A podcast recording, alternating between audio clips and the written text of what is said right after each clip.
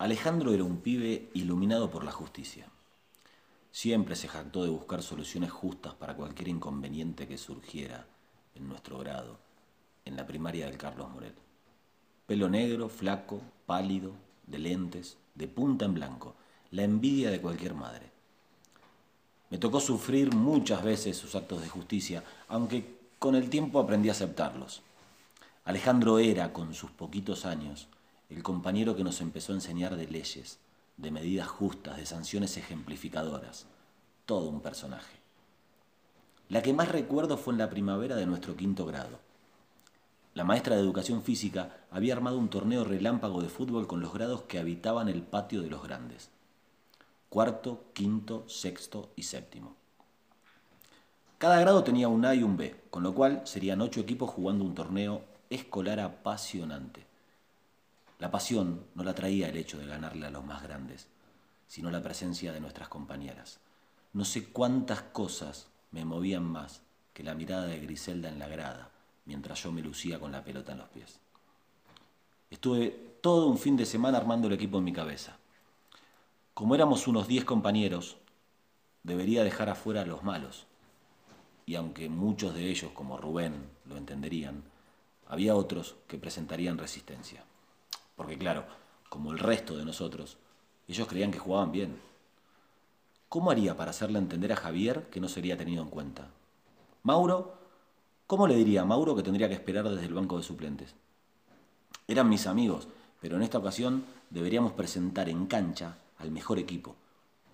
Para colmo, si nos tocara jugar contra 4º grado, ellos podrían entrar tranquilamente, pero si nos tocara el primer partido contra 7º, sería debut y despedida sin presentar lo mejorcito en cancha. Un desastre. El lunes no fui a clase, porque me sentía mal. Unas líneas de fiebre me hicieron quedarme en la cama.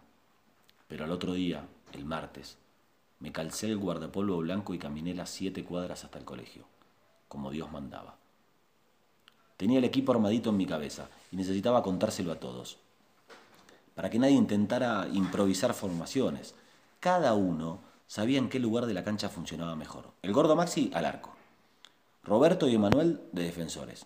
Aunque Emma le pegaba con un fierro, era muy grandote y bien paradito en el fondo. Era una garantía para que no le patearan tanto al gordo. Arriba, buscando todas, iría Mario. Y yo, en el medio y sueltito, para atrapar las bochas sueltas y buscarlo a él, nuestro delantero estrella. En la formación para entrar al aula había caras raras, como si algo malo hubiese pasado el día anterior. Cuando rompimos la fila y nos íbamos a meter en el aula, el gallego, Emanuel, me contó lo que pasaba. Alejandro armó el equipo. No, le dije. Debe haber hecho cualquier cosa. Al equipo lo armo yo. Cada uno bien paradito donde yo les diga. El gallego movió la cabeza en un gesto claro de negación. Vos te quedás afuera. Ale dice que sos muy agrandado y muy cancherito. El juez de la clase me estaba dejando afuera por fanfarrón, y no era lo peor. Lo que más me dolía era que el resto estaba de acuerdo. Griselda no me podría disfrutar, las otras chicas tampoco. Rubén, que gozaba viéndome jugar, se lo perdería. Y yo, que jugaba más para los demás que para mí, no podría hacerlo. La resolución es tristísima, todavía me duele. Pero a veces ocurre esto con la justicia. Me llevó toda la semana aceptar lo que pasaría en el primer partido del torneo.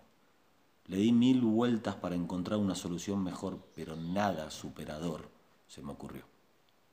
Y así fue que en el debut, el día soñado por todos, Griselda y las chicas, Rubén, todos puestos en las gradas, listos para ver no solo un partido de fútbol, sino una enseñanza que nos marcó para toda la vida.